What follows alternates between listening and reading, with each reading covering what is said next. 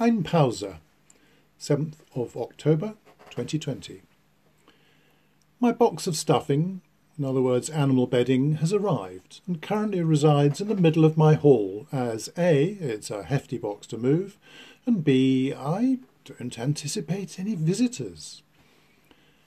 My first task was to stuff a tailor's pressing pad for all those curved seams that I don't use much.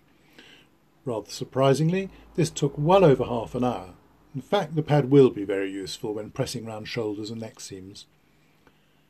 The bedding, bedding material is indeed small bits of tissue, and as such packs down quite hard, which is what I want in an ironing pad.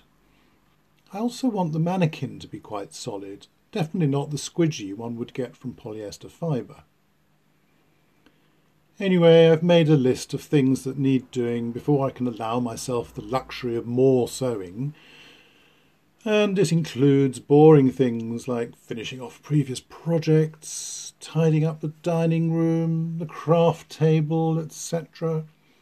So twill be a while before I have much else to post, as I'm a very slow tidy-upper. And of course, there really is all the time in the world.